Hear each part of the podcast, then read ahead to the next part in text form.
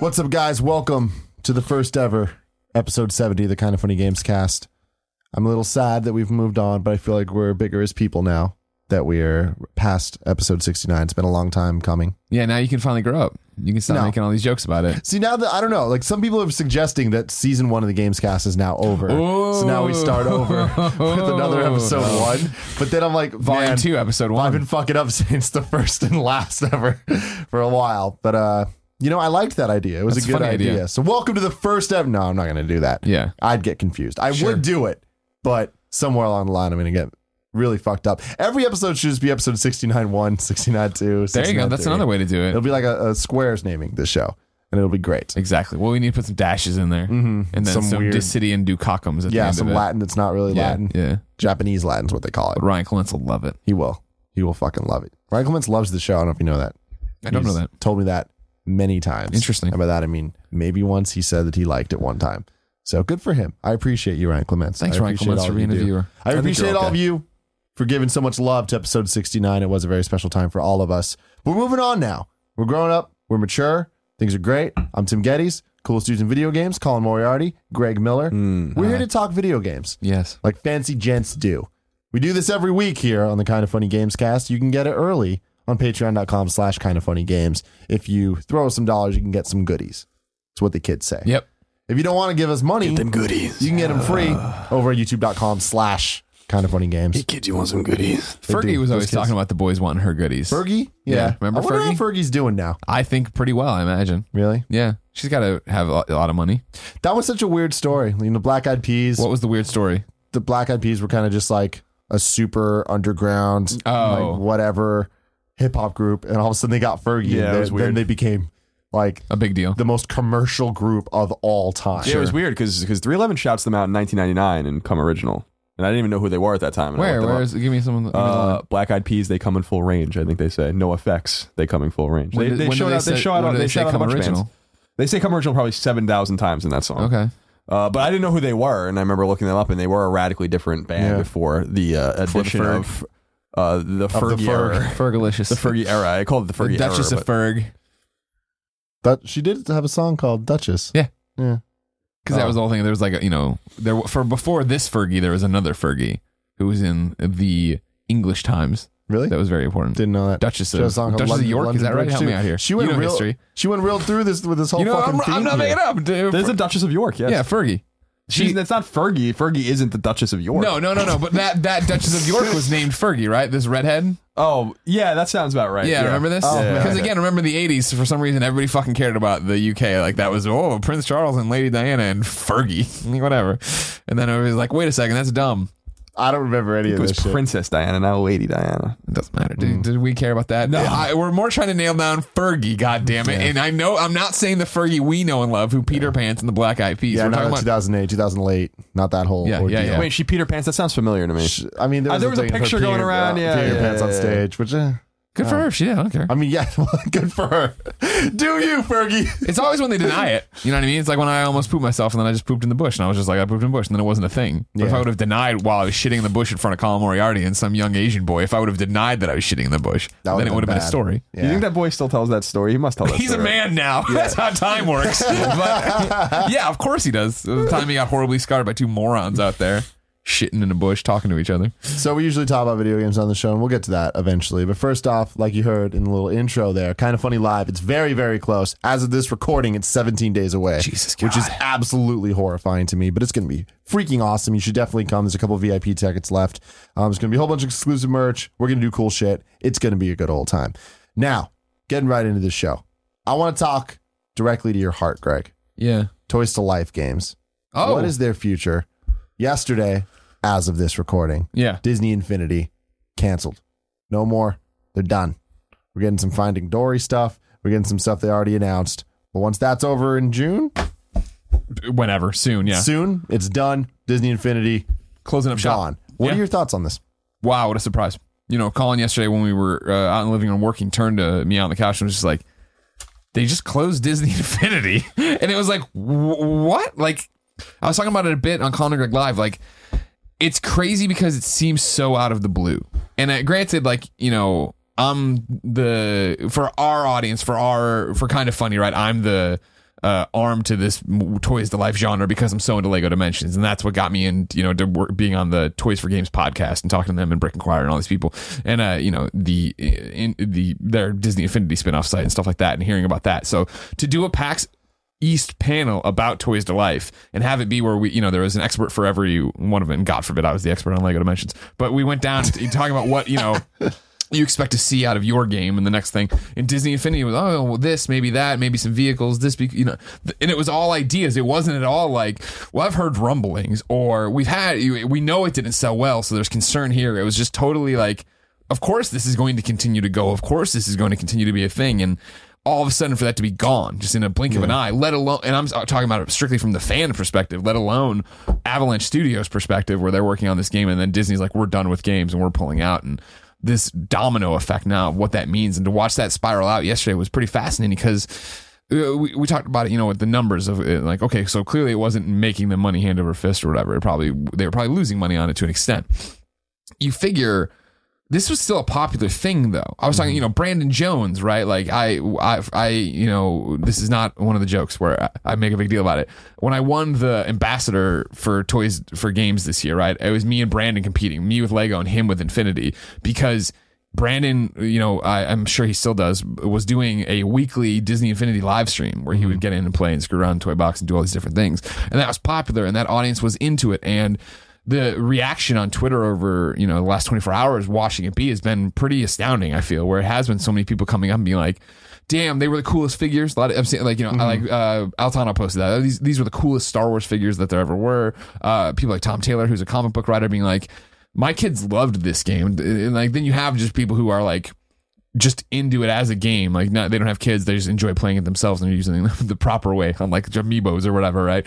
Or just on your desk, like talking about how much they're going to miss it and how much potential was there. And I think that's like for me, it was interesting to watch it last night happen and be because at first my knee jerk reaction coming from the Lego Dimensions camp was like, "Oh man, that sucks." In this, I mean, like the shock of it was like, "Ah, that sucks." But it'll be cool to get Star Wars and Marvel and all of them into Lego Dimensions, right? Because they already have that relationship. And then it's like, "Oh shit!" But what about John Vignocchi? What about the people? What ab- and like trying to wrestle with all those different emotions. It was interesting to see even uh, other people in, uh, who are involved with the other games do it. You know, one of the TT games guys uh, was on last night and he said something to the fact of like, oh man, it sucks that this happened. And he made a comment that made it sound like he was saying they beat them. And like, like, oh, you know, that was, Lego Dimensions like put them out of business. That's, that's paraphrasing, right? And everybody's like, whoa, over the line. He deleted the tweet. You know, you're right. That's not what my intent was or whatever. But like, in that one thing, what does that mean when there's we're always talking about Skylanders, Infinity, and Lego, right? And Lego being the you know the most recent to market, and then Infinity, where it seemed like they were on a, such an upswing, where it was all right. Disney Infinity 1.0 comes out, and it's like cool. I mean, for me, I'm like baby's game, whatever. I don't, I, I'm not connected to the Disney people. It's not cool. Disney Infinity 2.0, they're like, guess what? Marvel. We have all the Marvel guys, and you're like, these figures are awesome. Again, I played it for a little bit. I, it was too simple for me, and I was like, okay, not for me. But then Wave Three was Star Wars, and it was you know uh, the movie about emotions or whatever. You know what I'm talking about? The the Pixar movie where they were all in their head. Oh, Inside Out. Thank you. Yeah. They had all these things, and the Star Wars one was, if you remember, pretty much the Star Wars game or whatever that was out. Like the Battlefront came out, but this is the one where you had Kylo Ren and you had all the other guys in there, and you know, Yeah. and the BB-88s. Yes, you know, you actually yes, got to play them. the- the and people, characters. people loved that. You know what I mean? And it was for me what was interesting, and what I talked about after that uh, GameStop Expo we did, where we went and uh, you know had John come on and show the stuff, or maybe it wasn't John at that time, but you know what I mean. Mm-hmm. Came on and actually saw the Star Wars stuff. It was like, wow, this is so this is such an evolution from what it was at wave one what it was at wave two even and now like when it's it's three you are taking the characters and like now you're in the x-wing now you're doing this and it's getting closer and closer to what i like about lego games figures removed just lego period anything lego star wars where it is taking the world making it cute and doing something different in it. Mm-hmm. And so now to have disney pull out of it it's it's it's awesome from my side to be like, awesome, now we'll get them into Legos. It's terrible from the developer and fan side to see there's this game people actually cared about gone. And then as again somebody who cares about one of the other fr- franchise, one of the other SKUs, whatever you want to call it, Lego Dimensions, it does get me make me go, are they making money? Yeah. It seems like Lego Dimensions did really well, but then again, I would have told you that Disney Infinity was probably doing fine. I didn't know the financials or how it was. And so, what does that mean for how Lego does? What does that mean for how Skylanders does? Like, mm-hmm. where are, are we are we seeing the ceiling, or was it just Disney being like, this isn't an investment for us? Yeah, well, I think it's interesting to, to note that Disney is just not making games, period, anymore. Right. So it's not just Infinity; they're just straight up like, we out. You know, uh, I think that, that that obviously says a lot. That like it's not necessarily that they weren't making money; they weren't making enough money. Sure. I think is the key thing, and I think that it's obvious when you look at the franchises that they have, like Marvel, Star Wars, and just Disney and Pixar. Like those alone, it's like, come on, you don't really get much bigger than Yeah. that. And it's like when Disney also owns the ESPN and ABC and like all these other so many verticals, they just are on top of them and just owning every single element to it. It's like if they're not making an obscene amount of money from games, Right, if they're it? not Activisioning it up, like why not? I, Well- why do it? this is an interesting thing because it honestly for me is super exciting and I'm, i can only really i guess speak uh, you know in terms of well i know okay so let's look at disney in general they own star wars they own marvel right and for me the really exciting thing was when we went and saw age of ultron and we didn't realize we were, we were like, oh, they were like, do you want to come see Age of Ultron early? We are like, yeah, sure. And we got there and there's all these press people with notebooks like, what's going on? Like, oh, they're announcing how Marvel's going to handle games from here on out.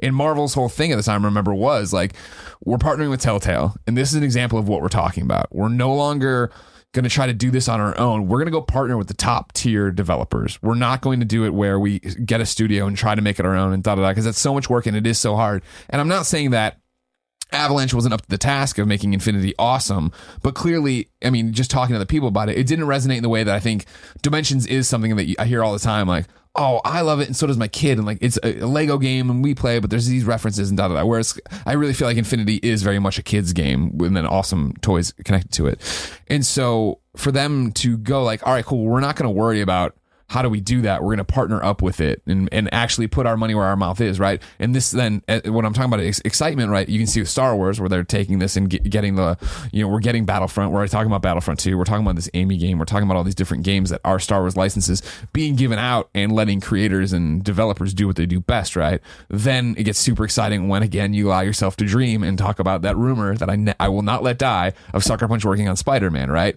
And that of course seems like such a crazy idea but the more we talked about on that ps i love you the more i was like this kind of makes sense like give it to sucker punch who's who are who are awesome at doing open world games and let them do and like it this I still think speaks to that of Marvel being like of Disney being like yeah we can't do this on our own and when we do do it on our own it's really time consuming and hard Yeah. we'd rather go get the best of the best and give it to them and see what happens Yeah, I mean, licensing goes a long way, and I mean, it's it's just easy math to look at it and be like, you know, properties sell.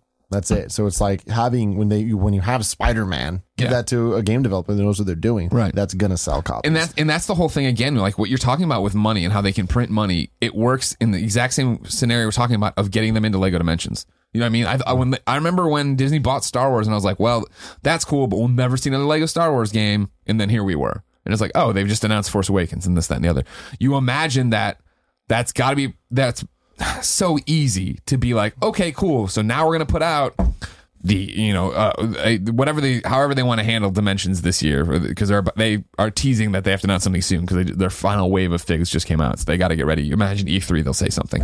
But cool like here is the prequel set here is the main trilogy set and here's the force awakens set and you have you know all these different minifigs in there that like I will buy in a heartbeat, right, for those level packs and have them and to go through and play that and mash them up with Superman and Batman Yeah. and mash them up with Ghostbusters and do all this.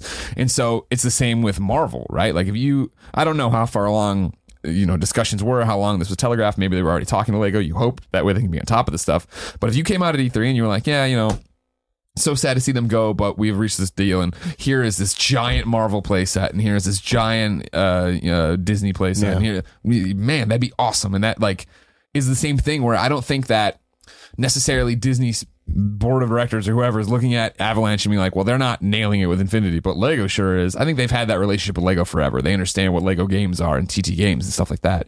So now to have that ability to have them go over that, that's awesome. And that then gets super interesting in terms of what does that mean for Skylanders versus Lego Dimensions? Yeah. Well, that's the thing too. Like we're talking about kind of the future of uh like Toys to Life and all that stuff. Like Skylanders. I mean, we're we're kind of outside of this whole thing, but is it a thing? Like, do you know any sales numbers of stuff that would back it either being a success or a failure at this point? I want uh, Colin will have to correct me. I know he's the more the numbers guy, but I it seems like Activision always talks about it as a is doing extremely well. But I don't I- to this day though because the thing is a couple years back you know i know it was it was huge it was such a huge it was like the minecraft of the year Right. in in context there where it's just like something that all of us on the inside were just like the fuck is this shit like spyro looks stupid now and then it was like oh damn no kids are actually like all over this thing. It's weird now because we've seen so much especially with amiibos and with the lego and with the disney and all of it when you go to target you go to any any toy store which i frequent very often um way more often than i should. And the the aisles are just dedicated to these toys to life games. Like the game the video game section is smaller than it's ever been and half of it is these toys. And you walk through and then it's you know the the rare amiibos are gone Yeah. there's a million princess peaches Yep. um and then disney infinity they're stocked lego dimension stocked skylanders now has a really tiny little kiosk and it's like it looks like there's just a shit ton of them left Yeah, I think that. So my take on the, uh, so I, I have multiple takes on this. A, um, the word is that Disney ate shit on Disney Infinity. So that's number one. They didn't make any money on it. They lost about 150 million dollars, according to the Wall Street Jour- a Wall Street Journal writer. It's- That's basically the budget of three AAA games that they lost on Disney Infinity. So they the games either weren't selling or what I think is more likely is that the upfront investment in doing these games is way higher obviously because they have to manufacture the toys they have to model the toys they have to test the toys then they have to make the games they have to keep all these people employed they have to manufacture all this shit. They might be selling the games at a loss to make money on the toys or something. Like I don't really know what their marketing like what their their budgetary plans were. But over that 3 year span according to a Wall Street Journal I think Wall Street Journal writer on Twitter was saying that their write down is like 150 million dollars that they're out of the business completely now so it wasn't like they weren't making enough money. They weren't making any money. Um, and it goes back to what I was saying. I think I said it some time ago, a long time ago, which is that this Toys to Life thing is a fad, and it can't. And this this thing can't be supported by multiple companies. And I, w- I said that when I think I guess when Lego Dimensions actually was coming out, I was Yeah. like, someone's got to go. And lo and behold, someone went. Now it sucks that it sucks that this uh, folded um, and affects people's you know employment and stuff like that. It's very sad. Um, but I my assumption is that um, this can't last forever, and that the only reason that Lego is probably going to be the winner here is because Lego is ubiquitous with you know built. They, they have a clever way to make it more than just putting a toy on a portal, which is not that exciting after like after a while. And that goes back to what Greg was saying about amiibos. Like amiibos aren't popular by any stretch of the imagination because of their functionality with games. They're like the only way you can get Nintendo toys. Yeah. The cool statuettes so, like- to have on your desk. So like if those things were shitty and were tied to tethering to your Wii U, they would sell like garbage. You know, like but that's not what they're all about. So we have some market evidence that this stuff isn't maybe as big as you'd think. And and the fact that Disney like took such a huge loss on it, well, Yeah. I think Activision actually makes money. I was going to on say, uh, Skylanders. the stats I have for you on Skylanders is this. As of February 2015, the Skylanders series has crossed the threshold of $3 billion in sales, with 175 million toys sold since 2011, making the series one of the top 20 highest selling video game franchises of all time. Right. As of 2015, over 250 million toys were sold. Right. So in about a five or six year period, they're selling Yeah. 50 million toys or so a year. I'd be really interested though in what in this last year was. I know, though, I know. 'cause It's Yeah. hard to get Before, that. like in twenty back Fe- February 2015, there wasn't any competition besides Amiibo, which doesn't exactly. well, Infinity count. was there. Anything does I anything guess that, you're right. Yeah, anything that depends on a peripheral is going to be ephemeral. It's not going to exist exist and last forever. And I think that that's that's pretty obvious. And there are not many examples of that being not true. So I. I um, I think this idea is cool, but I think that it's it's it's like I was saying when I think when Lego started doing all this stuff, which is like you got to get parents invested in this stuff. There's way too many of these things. They don't have that great of a functionality. Lego at least can be played with in some respect, I guess, like by itself, and you're putting them together, and there's some sort of like tactile response to it. I think that maybe the market's becoming a little bit more privy to the fact that this is kind of like not really a necessary way to play games. And this is just a way more expensive way to play games. Instead of buying Skylanders for sixty dollars, you're buying Skylanders for sixty dollars plus you're like have to buy all these toys to activate things that should already be in the game.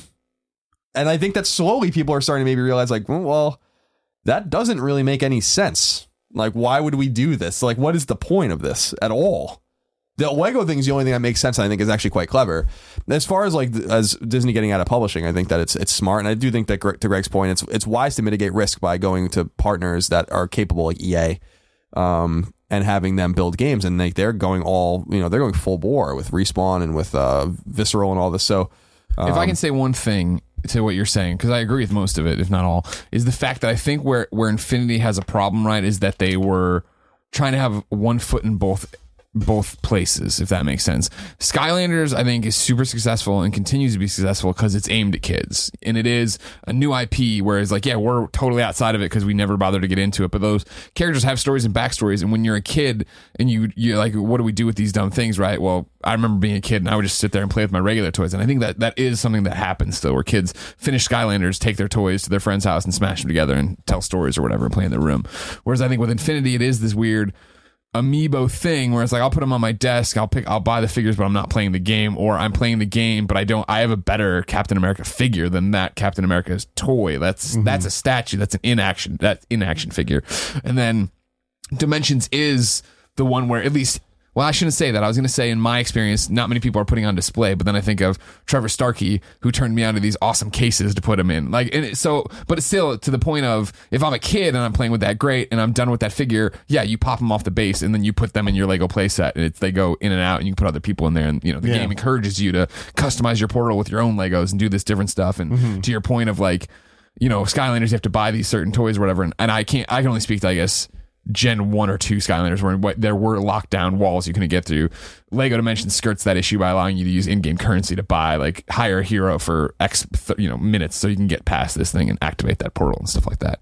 So there's these weird everybody's learning from each other and doing these weird Yeah. little you know dynamics, but it's the fact of Lego Dimensions delivering I I I'm totally biased of course delivering on a gameplay and toy level whereas for for all where I think it is the fact that, you know I just saw uh Chobot and Blair with their son playing and he's super excited and he's fooling around with it right and then there is nerds like me that are super excited and fooling Yeah. around just got I can't wait to build Slimer and stuff I mean, the thing with Lego, not with Lego Dimensions, with Disney Infinity is like that we saw the progression and we saw that game get better over the iterations. And once it got to three, the Star Wars one, I mean, like there was a solid game there. Yeah. You know, it's like it, it, it got to the point that it really did make you think that four might be something that is for everybody in the way that Lego games tend to be. Right. but you feel like they already not burned goodwill by them, but like uh, so many people had already made up their minds, right? Like Yeah. for me, it was Disney Infinity 2.0. Oh, cool. Sat down to play it. And I was like, oh, no, not for me. And it's like, I wouldn't go back now. And even with three or four, if you were like, no, no, it's really coming on, I'd be like, great, but I missed it. It's not for me. Not, you know, I'm not on that carousel right now. Yeah. So I mean, you know, I think this is uh it, it had to happen at some point. Um I think that it it, it definitely came out of nowhere. I, I feel like there hasn't been this type of news in the games industry for a while where yeah, yesterday I was in here for some reason on my computer and it came up and I was like, Really? Yeah. What? Like Yeah. that's just so abrupt. But uh because especially like you think back to last E3, which we're coming up on this E3. So a year ago, it was going real strong. Like at least Jonathan seemingly, Yankee it was, on like- our show, right? With all the Yep. Star Wars figures. And we all talked about how awesome they were and how cool this was. I, I just think that the risk is so high in making these kinds of games. Like what I'm interested in is not what Activision made in revenue, but like what they spent. Uh, and now I'm sure that they made a profit, but like you have to like there's a greater dimension to making these games. Like you have to assume that the game Toys from what is it? What is it? Toys to Life. No, the studio I that apologize. makes uh um um Which one? Skylanders is Uh, Bob Bob's, uh, yeah. Bob's playset. or Bob's. to- Toys from Bob or something like that. It's like it's some I don't know. You'll look it up, I guess. Uh, like what is their investment to make the game? And Toys for Bob. Toys for Bob, and then like what is the so like what is their investment to make the game and then sustain the game and then sustain this team and patch it and do all these kinds of things, add DLC and update it. Then like what is the manufacturing cost? Well, what is the cost of like getting these figures sculpted and tested and all these kinds of things? Then you manufacture them, then you have to ship them and sell them. You have to market all of this, which is really expensive. Like the, the cost is just way greater. And so the upside can be greater for Activision. It seems like it was, but the, the downside can be way worse, which is what it seems like it's been for, is for Disney. Like if you're losing or writing down and have to write basically write down 150 million dollars, like you spent a lot of money on this, and uh, it's way out of whack with the what, what a game should even cost to make. I mean, the uh, for instance, like I think Epic was just talking about how when they were still making game like Gears of War and stuff like that, that they their projection for Gears of War 4's um, budget was about a hundred million dollars. So they lost Disney Infinity lost more money than like the budget of that game Yeah. like of, of what that game would have been. And so I, I it's not as easy. Numbers business is never as simple as like addition and subtraction. It's just not. I mean, there's a lot in those numbers. They probably had a lot of investments. They might be able to get some tax breaks. They might not be, and they're a huge company, so it's not going to like really hurt them. yeah. But there, it, it's just way too complicated. And, and Toys to Life games are not immune to the market pressures of anything else. And there's only room for so many shooters. There's only room for so many MMOs. There's only room for so many MOBAs, and there's only room for so many Toys to Life games. And like the more people that jump on this bandwagon, the more death and fucking destruction is going to be seen because these require so much more money and so much more investment. And you better believe that Disney Infinity closing down is going to hurt the entire vertical because people, some people probably invested five hundred dollars or something in that for their kids. Sure. And be like, "Fuck this!" Exactly. And that's and that's the end of that. And they just chose effect. they just chose the wrong horse, and and that and that sucks, and that's sad.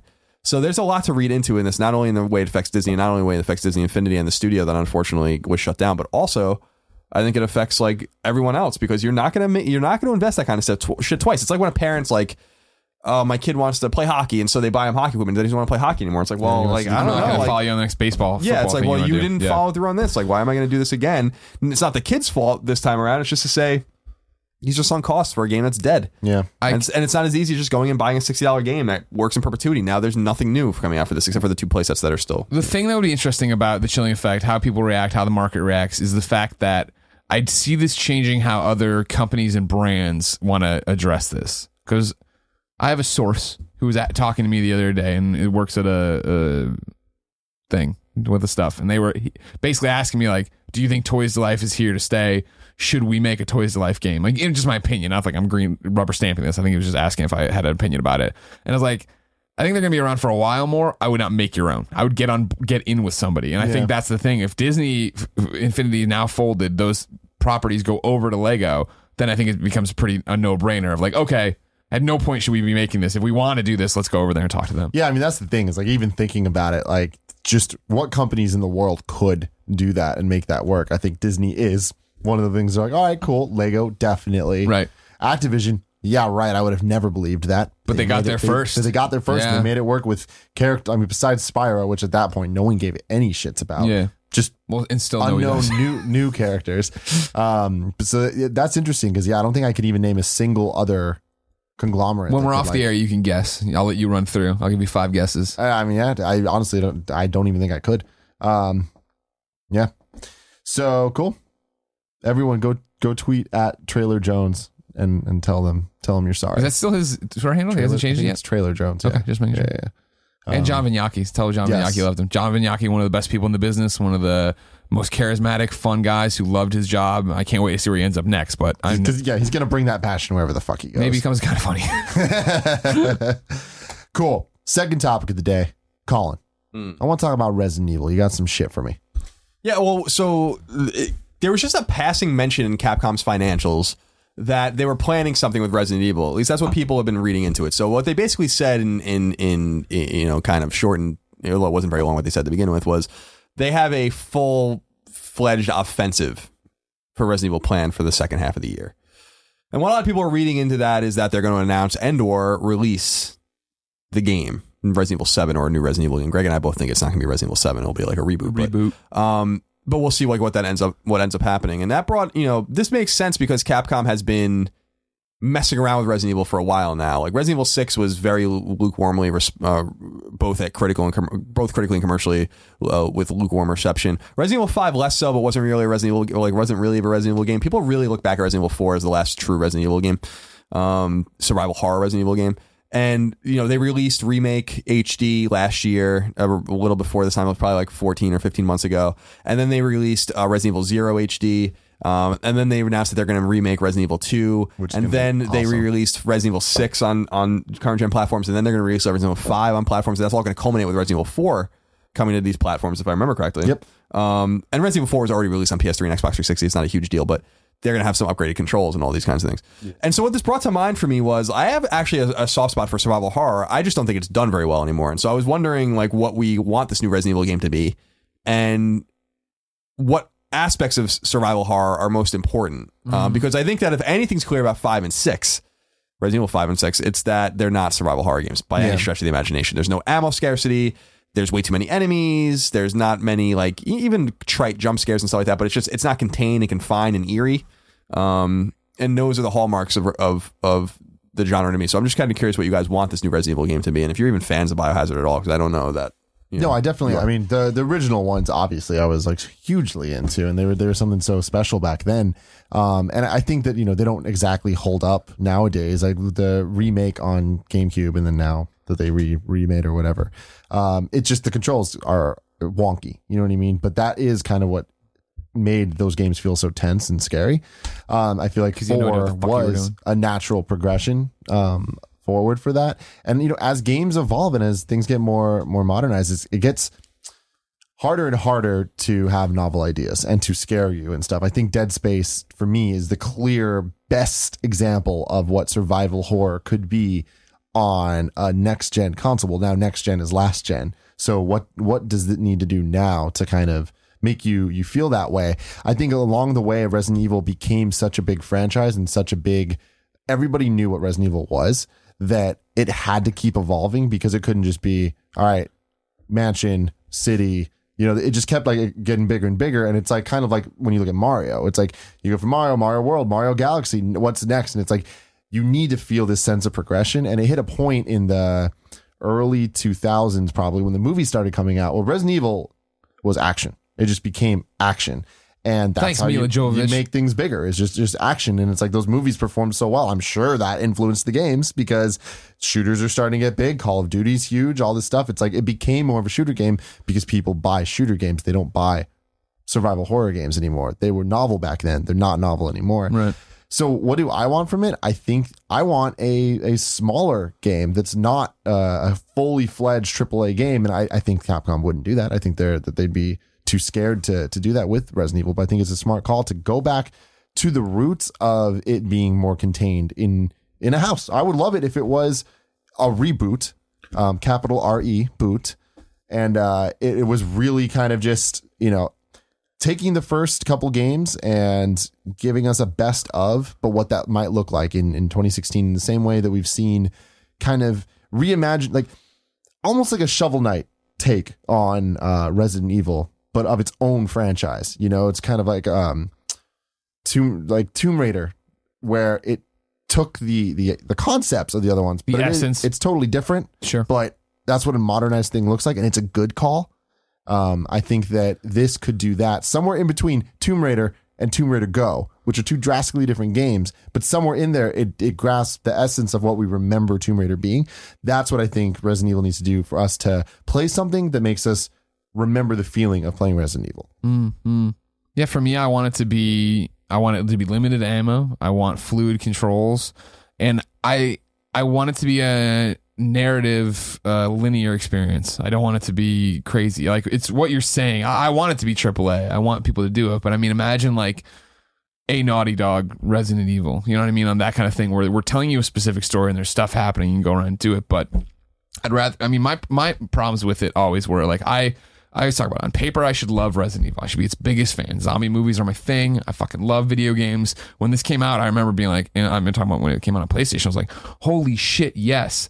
And sat down and tried to play it. I was like, oh my god, I cannot even control the character. This is frustrating. And I never ever got over it and couldn't do it. And on GameCube, I played. Um, when I had my GameCube, I played the remake. I was like, okay. And four, I played, but by then four was deviating for me. Right? What I want them to do is, I want this to be a zombie game. I do not want it to do the zombie shit they do, where it evolves into Lickers and giant monsters and everything else. I want it to be there's been a zombie outbreak and we're trying to contain it. And that's what. And how does this all spiral out? And there's intrigue and story and characters that make sense. And there, Wesker's back or whatever, but he's a new Wesker because it's a mm-hmm. reboot, and he's, his motivations make sense and I understand where we're going with it. I feel like that's Resident Evil. Resident Evil, as we know it, didn't control well. The story got fucking crazy all the time, and like well, I was talking about it with you know we were talking about this earlier, Colin and I of like for me with four and remake. Well, I mean, one of my problems with it was like just that they had zo- the zombie rules, but even with the controls there, where it's like I'd shoot a zombie in the head and it didn't necessarily go down.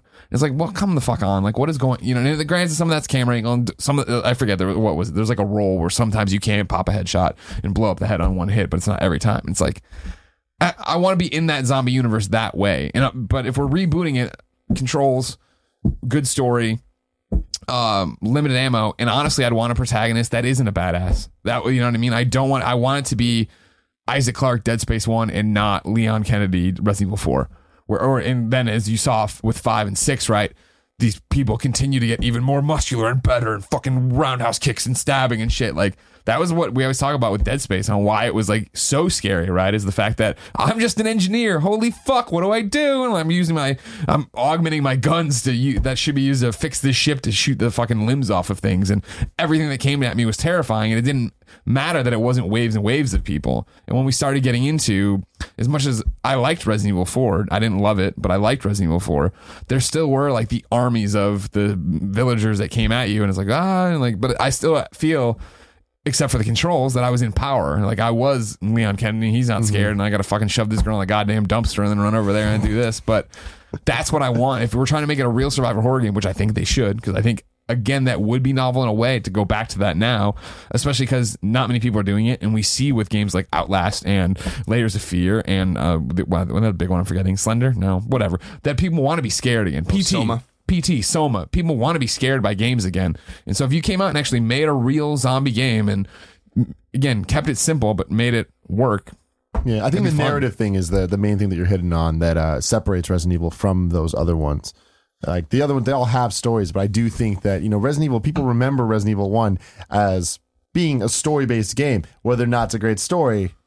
You were You know, it almost a doesn't- Jill sandwich. Yeah, I mean, it had some some poor writing, but I, I think that overall, like the story was intriguing for the time, and I do Sure. think that they Oh, have. yeah, yeah, yeah. But the the the setting, the mansion, the the Wesker, and all, I love everything you're saying about the intrigue and stuff, and keeping it zombies and not crazy shit. There's Yeah. definitely a cool story to be told. I think you know uh, the one thing I gr- disagree with Greg is like the linearity. Like part of one of the hallmarks I think of survival horror is non-linearity. Um, I can't think of a survival horror game that is linear. Um, that like even going back to Sweet Home and stuff like that. But like you know a game where you really don't know what you're supposed to do. That's part of the to me, it's part of the intrigue. Like going around the mansion in Resident Evil or in Remake or in Remake HD, it's all the same.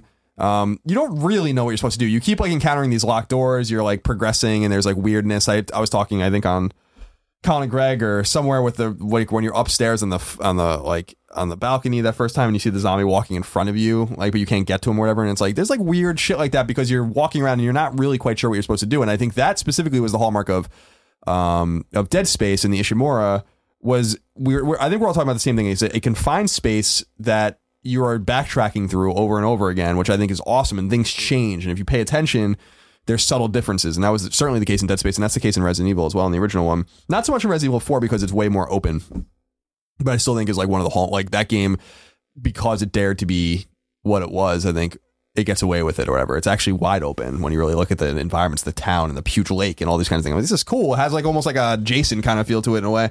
And like so, so to me, uh, I feel like this particular, uh, you know, one game that I feel like is not survival horror, but I look at it as having the many of the hallmarks of survival horror, and I'm not even sure that the creators would call it that is Bioshock. And I think that um, games, survival horror games, can learn a great deal from that. Rapture is a perfect setting. It's probably a better setting than even the Ishimura or the Mansion um, because it's so big that it's fucking creepy because you're alone. yeah, so empty. Um, and so you're alone except for the big daddies and the little sisters and like some of the splicers, but you're pretty much alone. And so I, I want to see some sort of fusion of those kinds of things. But if I, if, in terms of like Biohazard, in terms of Resident Evil, like what I really want from it, being a fan of the series or an old fan of the series, not so much anymore, is um something maybe more akin to uh, a fusion of four and Dead Space. You need to give people more than a mansion today. I think. I, I don't know that you can get away with that anymore because it's so.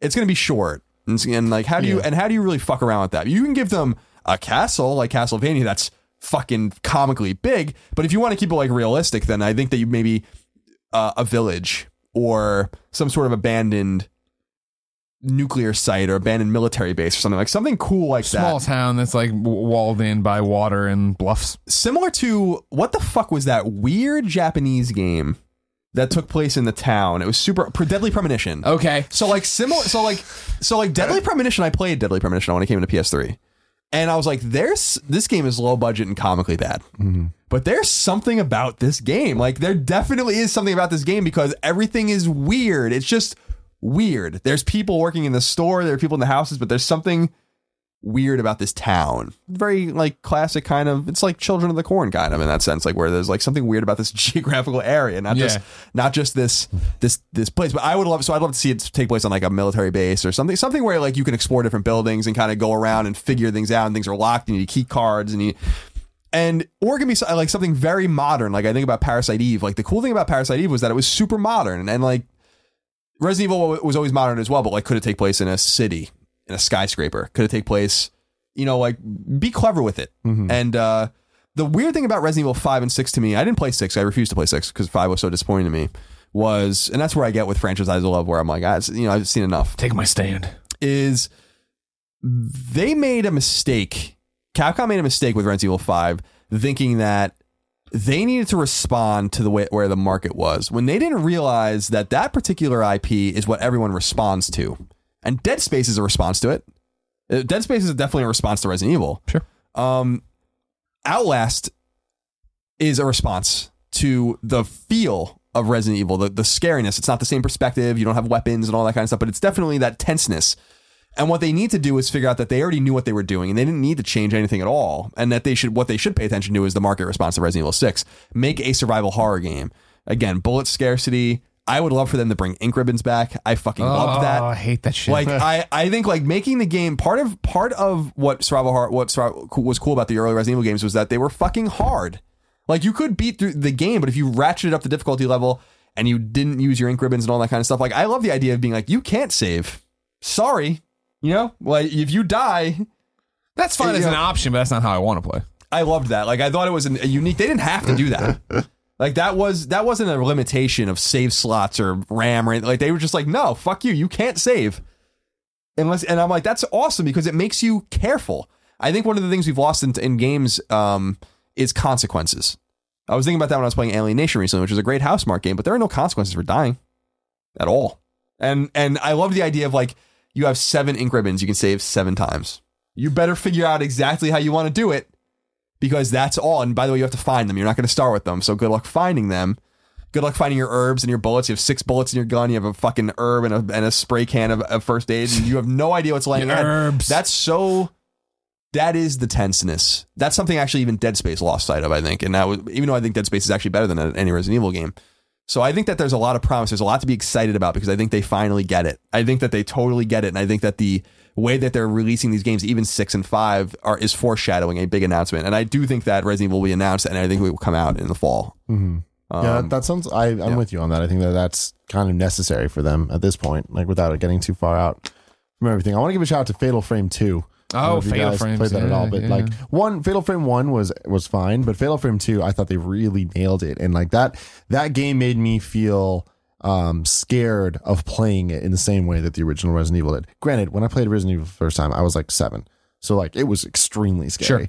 Um, but Fatal Frame 2, man, it it really it nailed it came out or at least I played it around the time that like The Ring and The Grudge and uh all those the Japanese horror movies were making their way to America and it had that whole there's the twins and there's something creepy about twins. yeah, you know. Yeah, going back to The Shining. And uh yeah, exactly. Like there's just they, that game really kind of nailed the the whole thing of making you being scared of physically playing it and like the use of the rumble in the controller I thought was really really unique and, and interesting and, and scary and uh I think that the gimmick that that game put forward with the camera and like only seeing the ghost when you pull up the camera like there's something about limiting your view and only being able to see things at certain times that like really does add to the the fear and that's why Resident Evil has the camera you know And that's why Outlast, I think, really nails it too. Like with with the, the lighting yeah. of the the video camera. So it's like I I think that it needs that. It needs some some gimmick that works um to to keep that feeling going. And, and again, like what I was saying about the the AAA thing is like I do feel like I want a shorter game. I want it to be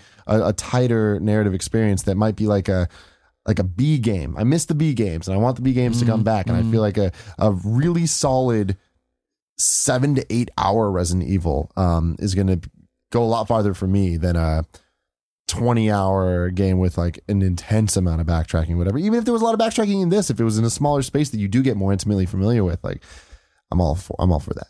So we'll see. I hope they take some cues from Gremlins too Mm-hmm. and make All of them. some fruit zombies and electric electricity zombies, but no Lickers. A smart zombie that we call Brain. Smart zombie. Yeah. I remember the first time I played Resident Evil was at Kevin's uncle's house. Didn't he scare you And guys? Kevin's uncle tried to scare us because he's a fucking asshole. Goddamn. Because if you like were that, man. seven, like what? Kevin was six. Full. Kevin was six, yeah, and my brother was four, and yeah, he was like, "Oh, let me show you this game." so much We about just played Izzy's Magical Ring Quest on the Super Nintendo. It was an Olympic game. It was platformer. Yeah. We're having fucking time of our life, and he's like, "Let me show you some real shit." He pulls that out as soon as Kevin's mom leaves the leaves us with him. He's like, "Let me show you some real shit." And it was like 9 p.m. dark outside. I couldn't sleep at all. You know what could have helped me sleep though? Casper mattresses. Oh, Thank you so much for sponsoring this topic. The Casper is an obsessively engineered mattress at a shockingly fair price. It combines springy latex and supportive memory foams to create an award-winning sleep surface with just the right of sink and just the right amount of bounce. Yeah. Time magazine named it one of the best inventions of 2015. Damn. That's a damn fact, Greg. In fact, it's now the most awarded mattress of the decade. Good for you, Casper. Go get him, Casper. Damn. Free shipping and returns to the US and Canada. Try Casper for 100 nights risk free in your own home. If you don't love it, they'll pick it right back up and refund you everything. You know why, Colin? Because it was made in America. And that's how we do things here. Damn straight, we're make America great again. Yep, that's what we're doing. That's what we're doing. You can get $50 towards any mattress by purchasing at casper.com slash kfgames using code kfgames. Again, go to casper.com slash kfgames. Use the promo code kfgames. Get your $50 off their award-winning, invention-driven mattress. I love to think of our fans buying mattresses and then fucking on them. Me too. Good for them. You know what Good I mean? for them. Yeah, go for it, you guys. Get a new mattress and then just bang out on it. Making a note here. Colin, you ever bang out on a mattress? No. I don't know that that's how you did it. Surprisingly, no. All right. So, topic three of the day. This one's going to get a bit into uh, some spoiler territory. So, if you haven't played Uncharted 4 yet, Oh, I recommend you don't watch this topic. You can watch it later at a different time. You can skip forward to the next topic. so we're spoil- we're taking the, the muzzles off. I mean, Full I have a- spoils. I, I'm just saying this just in case. Who knows? Oh, so you're saying Who it might get spoilery. I have a feeling it will in, in certain aspects. Um, first off, I want to say that this topic is brought to you by our Patreon producer, Steven Insler. Steven, up, thank you so much Thank you. for making this show I happen you over beat- at patreon.com slash kind of funny. I hope you go, beat? Uncharted 4, so he knows he's getting his Patreon shout out here. Oh, I'm sure he did. Steven Insler- Insler's the fucking homie. Um, also, it's brought to you by all you other people on Patreon. So thank you. Thank you very, very much. Again, I need to make a note of this go. so that Kevin knows how to do things. Well, I mean, don't get ahead of yourself. You can make the note. Kevin doesn't know how to do things. I'm for gonna make sure. notes and he'll he'll do something. So Yeah. the topic Topic. to quit dilly dallying, shilly shallying, as they say. I don't think anyone's ever said that. That's literally Rikku from Final Fantasy X 2. That was a direct quote for anybody, all the millions of people out there that Good love that game. localization there. Yeah, dilly dally, shilly Shilly shally. shally. Ship I think it was like a plot point, actually. Anyways, ranking the Uncharted games. We now have four of them that we're talking about here. We're not going to include. We're including Golden Abyss. fine, sure. We can include Golden Abyss. Then we're also including. Uh, we're not Fight for including Fortune, Fortune.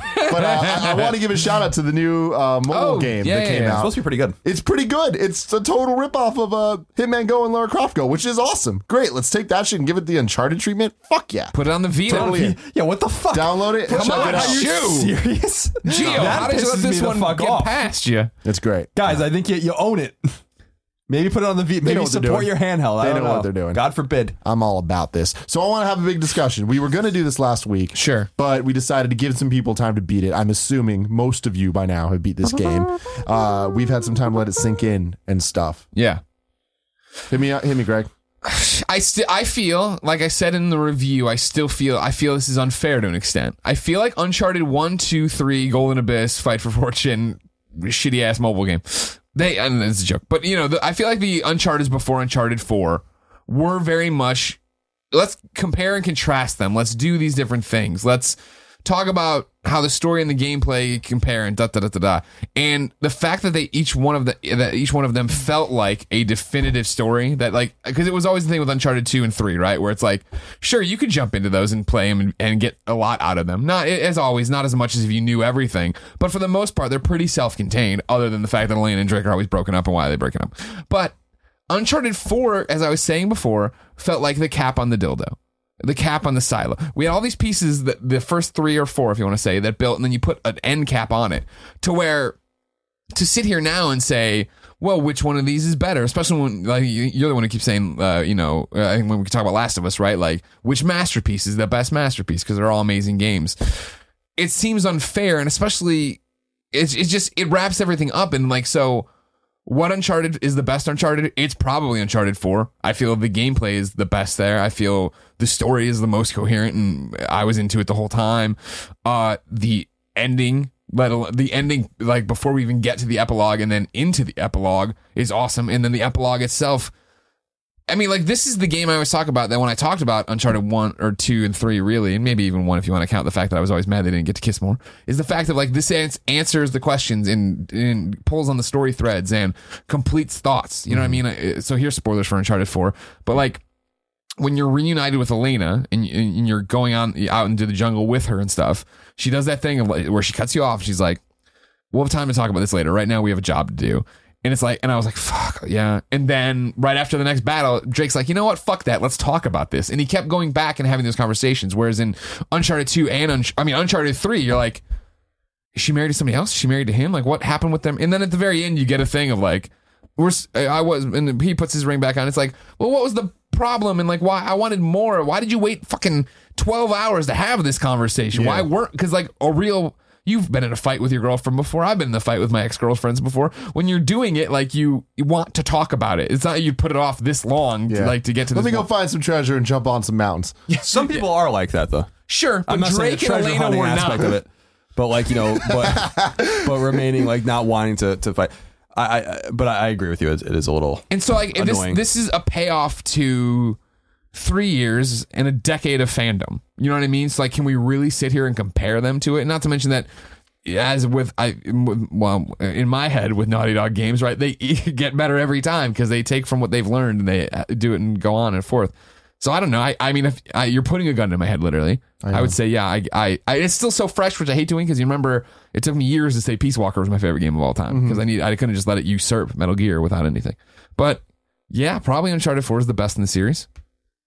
I, I agree completely. Um, I I disagree in the sense that uh, like I I think that uh, this game is a hundred times better if you play the other three. I disagree with you specifically, Colin, that like you need to play the other three to really have this be a great game because it all of them kind of have the same thing. I think that three, maybe even more so than this one, I feel like you have to play the other ones to to have it hit you in the same way because this one just introduces Sam and it's just like from the beginning.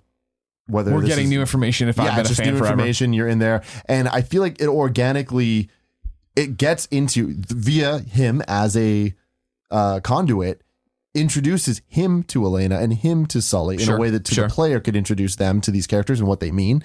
It's pretty clear. It's like okay, here's the wife and here's the um like father Friend, figure, yeah. you know.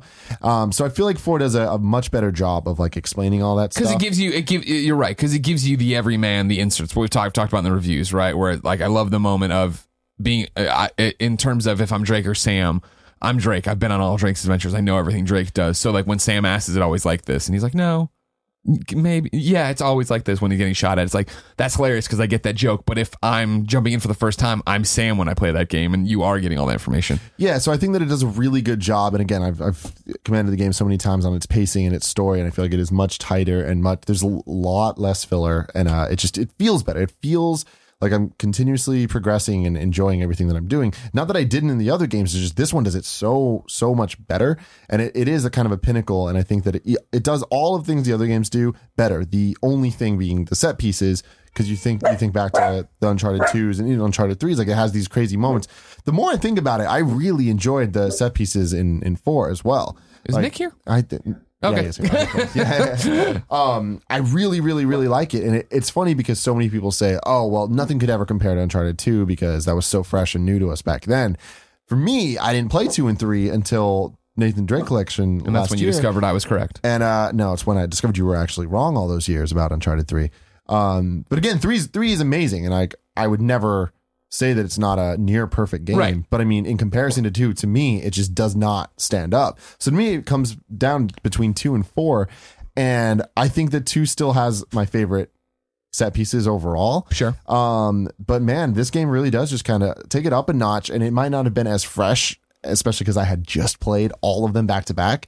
Um, but it definitely was the the best presentation of all of it together, and I think that really goes a long way when this game is about presentation and it is about that experience. That's a great point. It. So I think that for four just gives it in such a tight package, whether it's the first game you're playing in the franchise or the last. If it's the last, I think it's not even a question. Four is number one because if you play all of them, it is it gives you so much fan service that feels like it's a nice payoff and not the shitty fan service, which it could have been. yeah So my vote's for four, two, then three, then one. where are you putting Golden Abyss I didn't play it, so so you're putting it at the top yeah, no, probably. All right, so then for my rankings, then I I guess I'm saying four, three, two, Golden Abyss one, Fight for Fortune, the shitty mobile game. Fuck you. Yeah, I agree with Greg's uh, ranking. Now, th- this was something that I, I had a hard time with because I agree with you. It's like, well, what do we like Uncharted for? And it's not really the gameplay. Um, the gameplay is fine; it's competent. Um, it's more than competent, but it's not like fantastic. That's But not we- what we're talking about. Right, We're talking exactly. about, oh Well, my that's god, the- and we got to shoot him in the head. Yeah, that's not really like what Uncharted is all about. Right. Um, gameplay is paramount; it's king, but it's it's totally more than competent to get through the game. Um, and you feel like you're powerful, and you feel like you know you're doing what you're doing. But um, I had a struggle with this because three really is my favorite Uncharted game, um, or was before four came out, and and I really think three is a special game. I think three is a special game for a lot of reasons, and I agree with Naughty Dog's um, own internal kind of um, conundrum with this particular thing, which is that they believe fully from the leadership all the way down to the people that worked on the games that if three came out before two, people would feel the same exact way. That people, everyone would be like, three is so much better than two. You know, like because they just got it first. So like that's their memory of like the jump from Drake's Fortune to Among Thieves. If the jump was Drake's Fortune to Drake's Deception, then they would feel the same exact way about Drake's Deception. And I and I absolutely agree with them 100%. They they fully they absolutely believe that. And That's I still think I, even for me getting shit about my Uncharted score, right? It's not even people calling me out that I when I say that, that I say that Uncharted three is better than two. It's the fact that Uncharted three got a ten from IGN and Uncharted two got a nine point five. If Uncharted two would have gotten a ten and Uncharted three would have gotten a ten, the fervor would be so much less. But it's that people think that they played Uncharted 2 and are like, this is a 10, this is a perfect, this, da, da, da. and then when it didn't get that, that was like, and then the game they think that isn't, didn't have the wow moments because they've been wowed so much the first time. Right. The the jump from as you saw because you played the Nathan Drake collection recently, but the jump we saw in 2009 was a significant jump from Drake's Fortune to to Among Thieves that was not seen in Drake's Deception graphically or presentationally because the jump had already been made and that game was turned around quickly. So um, they were all turned around actually pretty quickly. They made those games in two years, um, and Uncharted Four take took about twice as long. So um, when I really started to play Uncharted 4, I was disappointed in the beginning because I really feel like the pacing and the ramp up is it's slow, and I don't think the pacing is good in the beginning. Um, but it all is overcome, and I said by the teens in the chapters, uh, like it, the game becomes like really fantastic. The story's awesome, the settings are awesome.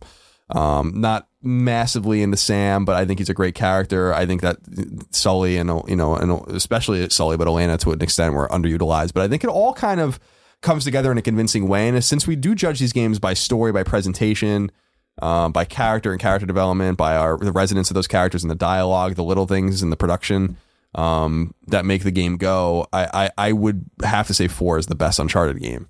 Um, I don't think any of them are as good as The Last of Us. Uh, I still think that The Last of Us is Naughty Dog's pinnacle. Um, but again, I would have given two a ten and three a ten. I gave The Last of Us a ten, and I would probably given Uncharted four a ten. So it's like mixing them up and being like, I don't know which one's the best, but but so I would say yeah, I would say four three two Golden Abyss one. Um, and I do disagree with you in the sense, and I've said it before, but like I really do think you're a fool if you play Resident Evil 4 with or uh, Uncharted 4 without playing the other Uncharted games. I think that you're like you're absolutely doing yourself a disservice. I think you're doing yourself a and, disservice and, I, as and I think that you're totally fucking up the experience. Like I do think that a lot of this game is lost on you if you do not have a connection to these characters, especially in the epilogue. I mean, especially in the attic. Like I, I see, I know totally what you're saying. Like, I'm it- with. I, I don't think it's. I, I, if you were to tell me you're going to do that, because like Nick asks all the time, like, no, don't be stupid. Me Like, too. I mean, I, I also da, told da, da. Nick play them first Yeah. because I know how much it's worth it. Like I know that it's it's worth the payoff. And again, like I'm gonna go back to this Fast and Furious. You don't need to watch one through four. You could just watch five and it's fucking awesome. But if you did sit through one through four, as Right. bad as they can be, Right. there's the payoff of five when it actually gets fucking good. Yeah, You know, and it's this. I, I think that there's a difference here because they they were all great, Of course. before that. But I mean, it's. I would never recommend somebody not watch them because it is so much better of an experience. But I just think that it's a testament to the quality of the game that they do a good job of if the of understanding there is going to be people that are playing this for the first Sure. time, and I think that it is still a perfect game for those people. I really do. I think that it's only more perfect for the people that uh to put the time in to play all the other ones. It's a great game for those people, but I don't think I think so much is lost on them. Like it's none of this mat. Like the, the thing about Uncharted Four is that none of it matters unless you play the Uncharted games. Like none of it makes any sense. Like you like why is Drake working this fucking job? Why is like Sully kind of like abs- like absconded from his life? Why is Elena like kind of normalized? Why is like I don't know. Like why is it important that Sam's in the game now? Like well, it's I think I'm like, I don't know. enough. Why is he running around the attic doing this shit? Why are all, what are all these references I think that he's all that making? stuff like, kind what, of I don't. I, I totally disagree with you guys. contextualizes it. I think that that like why is he sitting there hitting papers? I don't think that for us that played the game got a better idea of that. Like I think that that I do. you watch that and you're like, all right, cool. And then when you see the attic scene, you're like, oh, cool. He had adventures. Like you you get that context from. I think yeah, I think the, that's the thing is I think the you're underselling a little bit the acting and the uh, setup of it of like just uh, just the way he stamps papers. You can tell he's not happy. And then yeah, when he sits there and he looks at a beautiful like vista in the painting and starts droning on his you know just fading away from his wife, you get the longing in the sense of that and what he was doing up there. Like you- I don't you know, I- have to grab that gun so you know that he's had adventures and he's shooting shit. I suppose. Like I. I Don't get me wrong. I- We're all on the same page. That like, Totally don't be stupid. You get more out of it if you played him. But I don't think it's completely lost of like what's happening. So yeah, I think it's four four three two Golden Abyss one, um, or four three two one if you're only counting the Naughty Dog games. Uh, but I think that they should all be played. I mean, these these really are the pinnacle of storytelling, the pinnacle of presentation, the pinnacle of graphics at their respective times. I mean, the funny thing about Uncharted three is it still looks better than a lot of games today, um, running on much inferior hardware that only has 256 megs of RAM to even run the game. yeah. So it's it's uh it's a remar- Uncharted 4 is a remarkable achievement, and I will give a lot of credit to the epilogue as we were talking about before. Um, really made the game for me. Um, I also think that, and this is spoilerish, so I'll let you you know pause or whatever. I'll give you a minute to pause the game or to pause the podcast. But I do think that the epilogue leaves the series wide open, um, and I think that was intentional, and uh, not with Drake and not with Sully, not with Sam, but with someone else. And I and I think that that was intentional, and I do not think you've seen the last of the series. And, PlayStation Six. um, and I, I'm serious. Like that's what I think you do. I think you take a whole generation off, and then yeah, if you really want to, PlayStation Six launch title. and then uh, yeah, and so I, I think that they really did it with treated with a lot of care. And I thought that Neil and Bruce would have a, even though The Last of Us really, it, there's a lot of Last of Us inspiration presentationally and gameplay wise in this game. It's all over the place. Um, they didn't take the cue so much from the dark and dire nature of The Last of Us, and the way I thought Uncharted Four would end didn't it didn't end that way at all, and that was kind of cool. Yeah. so I definitely. I, I was agree. disappointed in one sense because I'm like, it's not. It's a little bit of a cop out, but at the same time, it's it's the way you probably should have. You probably should have ended it. Yeah. It's so interesting that you guys are so so high on three. Like I guess I'm I'm out of the the, the context of playing it back in 2009, 2011 or whatever, but uh, playing them back to back, like I feel like three three's issues weren't uh, in it not wowing in the same way two did. It was just more like I thought it was like way too slow, and the I didn't like the puzzles at all. I thought they were like, cumbersome and um really broke the pace of the game. And it was a, a little too samey in the sense of the um, here's the it, there's another sci like sci-fi element to it, but not really. But it's drugs, so it's kind of like it felt cop outy to me in a way that two also felt cop outy, and then it's just one again. But two kind of did feel like a another start at the franchise. You know what I mean? It was a, a real step up, just in the sense Sure, that but that's I mean that's what I always go back to. I'm like, why I like three? Because finally it was different. You know what I mean? Getting I ready for two, was. getting stoked for two. I I mean I disagree. I mean it's it's Nate and Sully the entire time, and it's about them, and it's about their story, and it's about their history, which I liked a lot. I mean, I again, I love the story of it. I absolutely love the story, but like I felt like the gameplay was way slower and way more more boring than uh than two or four. So, yeah, but uh, cool. There you go, ladies and gentlemen. Let us know what your ranking is in the comments below. Sure that you will. yeah, definitely. Uh, man, that was only topic three. wow, it's crazy. Here we are, topic four. As always, brought to you by the kind of funny forums. Go to kindoffunny.com slash gamescast topic, just like my dude Fallon Zion did. Hello to the host with the most and the two best dudes in video games. I've dudes. recently picked up Dark Souls 3. After putting five hours into the game, I'm simply not into it. I find this odd because I thoroughly enjoyed Bloodborne, but Dark Souls is just not doing it for me. Some would say to give the game some time and to get, let it get its hooks into you, but I wonder how long that amount of time should be. My question is, how much time should you give a game before walking away? I think five hours is even too long. I, yeah, it's as much as you put into it, how much you want to put into it. Is it not working for you? It's not working for you. Yeah, it's not a huge surprise. I mean, for, I haven't played Dark Souls 3. What I heard for, about Dark Souls 3 was that it is a little faster and a little more arcadey. It might have taken a page from Bloodborne, but um, and I like Bloodborne way more than I like Demon Souls or Dark Souls. I didn't play Dark Souls 2 or, and I didn't play 3 as I just said. So, but I think that you, if like, it's your time, man. Time's precious. You have nothing to prove to anyone. Five hours is a lot of time. Like, Yeah, you- if, if the game's not connecting with you, sell it back or return it and fucking play something else. There's no shame in that. Dark Souls. I've said it before, and I hate to say it again, but Dark Souls fans are so fucking pretentious. Some of these people, like in terms of like not understanding like that not this game isn't for everyone. It doesn't mean you're bad at games. It doesn't mean you don't like hard games. It doesn't mean any of those kinds of things. Sometimes these games just great people, and they don't want to play them. And I think he's w- probably one of those people. So I don't think there's any shame in that at all. Games are diverse enough that you can't just say I like games and that's the end of it. And you like every game that everybody likes. That's not how it works. You like Yeah. different genres, like different gameplay styles. You don't have to worry about it. Yeah, and it's interesting too because Dark Souls three. I mean, I feel like the Dark the, the Souls franchise has only gotten like, like broader and broader, where so many people love it so much. And uh, I mean, I just I haven't even really given it a, a shot at all, but I just I can tell it's not for me. Um, but yeah, it's like if you if you try and it's not for you, like it's whenever that moment is, it seems like you already hit it. Like that's when it is. I wouldn't put any time limit on it. It's more uh, case by case, game by game. Um, obviously, I think RPGs take a bit longer to get into. Like story based things, you got to give it the time to get hooked on the story. You need that first act, I think, at least, whatever that means, whether it's an hour or five hours or 10 hours. Like, Yeah. you got to get past that point. Um, but if it's really not hooking you, hey, no shame in that at all. Lionheart says, Hey guys, recently Sony revealed that the PS4 has sold 40 million units, and as usual, Microsoft is so hush hush about their sales numbers of Xbox. I'm curious what your thoughts are on why that is. I know people who have bought both consoles but can't find a reason to play their Xbox and are un- unable to sell it. Do you think PlayStation has better quality exclusive games than Xbox, and is that the reason why the play- PS4 is so far ahead? Or is there another reason? It seems to me like games like Uncharted, God of War, Last of Us, and Ratchet and Clank are way more popular than games like Gears and Halo. Although I must admit that Quantum Break does look really good. Keep up the good work. A lot of stuff happened in that question. There is.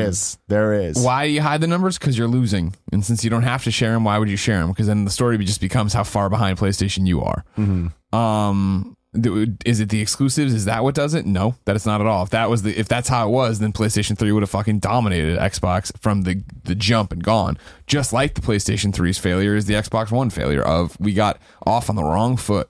We came out and said all the wrong stuff and we really alienated everybody. And meanwhile, the competition, in this case, PlayStation 4 came out and said, we fucked up last time. We're all about games. It'll be easy to get games on this thing. Let's play games. And Microsoft said, TV, TV, Xbox, Xbox, cable, sports, this, that, blah. And it was like, nope, nobody wanted that. Oh, you can't, you have to be online all the time and this, that. We're, we're changing everything you know about how you connect with games and your profile. And everybody went, fuck no, and flipped out before they had the real information, before they ever got to try it that's what the internet does, of course. Yeah. And so that's how it happened. It wasn't. I mean, that's the whole thing. Is like how we're just you know, Uncharted is the first first party amazing exclusive you need to have. And how long has the PlayStation 4 been out now? It's like, no, it's not. I mean, yeah, Bloodborne was there, and there was, you know, Second Son, Until I don't know. Dawn yeah, and Killzone. Like, there's Ratchet. been games you can only get there, but there haven't been games I think like Uncharted that move units. Yeah, I, I agree. I think that I mean we've we've gone over this kind of ad nauseum, but it's it, it really shocking how much it doesn't have anything to do with first party games. Because if it did, Microsoft would be winning. Because uh, I think that their output uh, until recently has been better. Um, I don't think that any of bunch. I don't think that any of these games are more popular than Halo or Gears, but. Uh, and I think Gears is gonna be a huge game. Gears Four, I think is gonna be huge. But um, but I think that it, it is about the messaging. It is about the zeitgeist of like rolling the the ball down the hill or the rock down the hill and just watching it accumulate, um, you know, debris as it goes down. And like I think that that's what happened. Sony just really lapped Xbox from the very beginning, and they've never caught up. And the numbers, so Microsoft's numbers are probably between twenty and twenty five million, which are very respectable numbers, but not when you're facing something that's selling 40 million and counting. So I think that, you know, I think it has to do a lot with messaging, a lot with optics, and a lot less to do with the games because the games, 95% of these catalogs are ex- identical. Yeah. Yeah. So Did you did they release uh, numbers last gen? who, Sony? Microsoft, both of them. Microsoft, did. Sony would occasionally. Yeah, But, okay. but, So, the, yeah, but the so, I gap mean, was never this bad. That's what it is. So it's not so much as usual. Microsoft's not releasing their numbers. It's just this time they're not. Well, as I think he means that I, I I could be wrong, but I, I think as usual, meaning this generation, like they have not announced numbers. I think in like over two years. Mm-hmm. Um, so that's that that is extraordinary, but there's no reason to. But I think that they're they they have to figure out a way to spin it that's respectful to them. I would announce the numbers and be like, look, like we're still trending around Xbox 360, if not ahead of Xbox 360.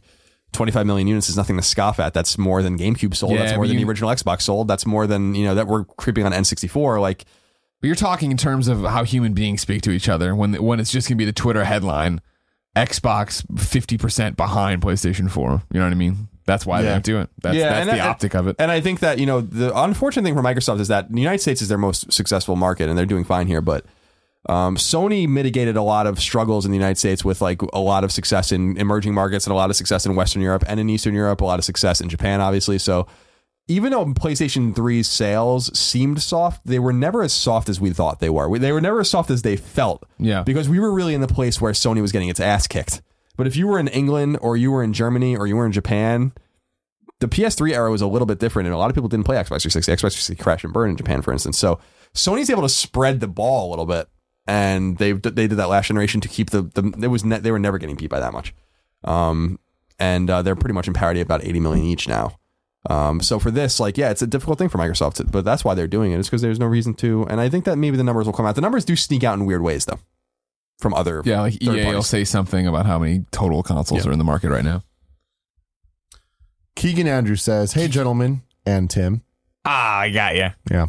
Regarding my Wii U, I have a Wii U and I don't remember the last time I played it. I loved it when I first got it, playing all the hot games like Mario Kart, Captain Toad, and so on. My question is should I wait to sell it or get rid of it closer to the NX launch? Nope. I know GameStop likes to give extra credit when you trade in a console from old gen to next gen, or should I get rid of it now? I'm sure I could sell it on Craigslist for more money. Don't sell your hardware. That's my my advice. I Yeah, never my- sell hardware. Yeah, my thing is I, I'm a big fan of keeping specifically the Nintendo hardware. I'm gonna keep that shit. I would keep it alone if for playing games like Smash Bros and Mario Kart that like the games that don't die on Nintendo consoles um, until there's NX ports, hopefully of the, all of them, and you can just use that and put that the Wii U away in a closet. Having said that, do not sell your Wii U on Craigslist. You're not going to make any money off of that. You'll maybe make like 100, maybe 150. It's not even worth it at that point. What you're talking about the GameStop trade in, absolutely. If you're going to get rid of the console, do that. They give weird ass things where it's just totally worth it. If you're planning to get an NX, Wait, wait. So trade it in now or wait for later wait for on? wait for later. Okay. I think that that's uh, GameStop are desperate. They we've we've seen it time and time again in the last couple launches where it's like they will give you when I say obscene amounts, I mean like shocking for what their trading values are. 20% bonus trading valued credit. There's all these like bonuses that if you play it right and you do You it the get the right time, right week, yeah, you can really get a nice deal on upgrading a console and like get half off the console, and that that's that's going to be way more more worth it than getting a hundred dollars now. I think. Um, but also, I do think you should keep the console because Don't sell hardware. Don't sell hardware. even though there, I mean there isn't anything coming out for it, if you're planning on getting the NX, like you're going to be playing Zelda there, so um, you don't necessarily need it, but um, I'd keep it. Anoyster says "Hola." It's Spanish for hello. Oh. ask, ask Kevin for the correct pronunciation if, Si. if if need be. Long time, first time. How much experience do you have playing free to play games, and what takeaways do you have about them? What would it take for you to try a new free to play game? Almost no experience at all. I'm totally averse to the whole model. But you like you played Plants vs Zombie 2? I did, but I refused to pay anything in it. Right. I would have gladly paid them twenty dollars for that game, but since they made me not pay for it, I was like, well, I'm not paying you shit. Um, and played- it ruined the game. It, ru- it kind of like Plants vs. I was so excited for Plants vs Zombies 2, like through the roof excited for it. And uh, yeah, it annoyed me. I have no experience. I'm totally averse to the model. The model is predatory. The model is wrongheaded. It's fucking stupid. People should pay for their games. It is destructive to the way we pay for games. It, it sets expectations that games shouldn't cost money. Um, it has an extremely destructive nature on all of the games around it. Um, and if you don't believe me, ask the thousands and thousands and thousands of developers that have gone out of business trying to release their games on iPhone. Like I don't know, you know, I don't know what else to say about that. Like I, I think it's totally ridiculous. I hate, I hate that model. I think like uh, anything else, there's plenty of bad examples of it. I think there's good ones too. Um, my experience with free to play limited when you I when I think about it at a very top level, right? Much maybe an iPhone game here or there, but then in reality, like I was DC Universe after that went free to play, kept playing that. I kept paying for it. I'm one of those white whales they always talk about, right? Who every year gives them the whatever the 150 bucks subscription. Like, yeah, okay, love the game, great. I've had you know 600 700 hours of great times in this. And i think in a experience like that they always i thought they did free to play correctly. Granted again i wasn't free playing ever but how it worked of download this. Try i mean like that was you know their salvation when the playstation 4 came out the fact that they were at a launch they were there to launch and they were free. And so so many people jumped in. You just saw it with xbox one. They just launched the xbox one version. So many people jump in and sure a lot of people jump in and are like not for me. This isn't what i want. But then there are the people who jump in like oh this is cool. And then oh i do want more inventory slots or whatever. I've gone through the trial version and now i understand to keep the servers on to keep the game going to pay them back for the fun i'll pay the subscription Yeah, I mean, I I have a lot of experience when it comes to the mobile side of things, and I, I think that uh, it it total like Greg was saying, there's a lot of examples of it being bad, but I think there's a lot of examples of being really good. Uh, I think that when it gets in the way is when it doesn't let you do what you're talking about. I hate not being able to just buy it if I wanted to buy it. um, unless the game is good enough that, or not even good enough, like that created in a in the right way that you're not annoyed by pop-ups coming up asking if you want to buy all the time. If if the game is there and you have to go into the options to do the microtransactions, I'm totally cool with that. When it gets in your way and it's like timed things, if you can only play for this amount of time. Oh, yeah, shit. I'm not into that at all, and I think that's really bad. But I do think that there's a lot of good examples of games that when you get in there and it's just you're playing the game, and if you want more, you can get more. They're going to keep updating. There's going to be a bunch of stuff. I think that I, I, there's a whole bunch of mobile games I've played that I've sunk many hours into and had a lot of fun that I would have never played if I had to pay three dollars for it initially. But then after playing for a bit, I'm like, oh yeah, totally. Here's three dollars. Like I want to buy it. Um, I guess that's that's the the difference between it is not it's not so much the it's free to play microtransactions get you through the game forever. I like it more when it's it's free to play, but then you can download the whole thing. Yeah, I think that I just don't want to under, understate the complete destructive nature of this model on gaming.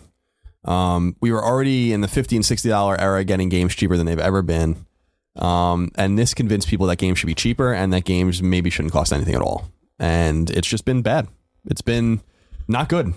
And But has it? Because I feel like it's faded away. I remember when everything was going free to play and it was a big deal. And this Well- is at the same time when mobile was going to eat our lunch, and that was the well, like any war, it fades, but like there's still fucking corpses all over the place. You know, I, I, I think that it's it's it's all it's like what we talk about with resources with game development. If you make a free to play game, you have to figure out ways to make to get people to like give you money.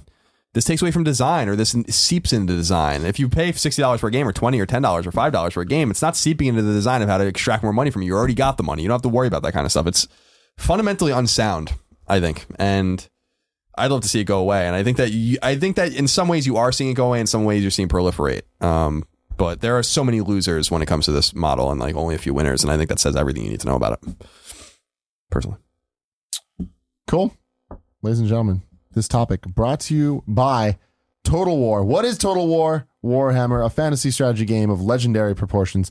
Total War Warhammer combines an addictive turn based campaign of conquest and empire building with explosive, colossal, real time battles, all set in the vivid and incredible world of Warhammer fantasy battles. It's the perfect match. It's a marriage made in gaming heaven, rich, high fantasy world of perpetual war and massive battles that you find in Warhammer. Total War is a critically acclaimed epic scale conquest based strategy game. So when you combine them, you get a gorgeous high fantasy world of perpetual war and conquest on a colossal scale, brought to life in hours and hours of gripping strategy gameplay. Talking epic fantasy, total war style. No one's done Warhammer or indeed fantasy like this before. From the personal skills of your character to 20,000 roaring orcs, no fantasy strategy game is this big and detailed. As a fantasy spectacle, it is unmatched. If you're a PC gamer and not involved, you're missing out. Factions, there's three of them. All of them play very differently. Each race is wholly different with their unique characters, campaign mechanics, battlefield units, and playstyle. See below for further def- details up in that description. Deep but simplified gameplay, more emphasis on accessibility, clear, intuitive. Good for you. It's good for everybody. Release date May 24th, 2016. You can get that on PC or Steam if you are so inclined. Do you think that Roaring Orcs is a play on words like the restaurant Roaring Forks? Probably not. No, you don't No, think, the, I don't think don't. the guy wrote it and he's like, oh, fucking, nailed it. I'm, I ate at Roaring Forks today and then I made a Roaring Orcs tour all right. in my PR press release. Ah! Ladies and gentlemen, thank you very much for joining us again on this first and last ever episode 70 of the Kind of Funny Games cast. We'll see you next week. Hope to see you at Kind of Funny Live. Till next time, I love you.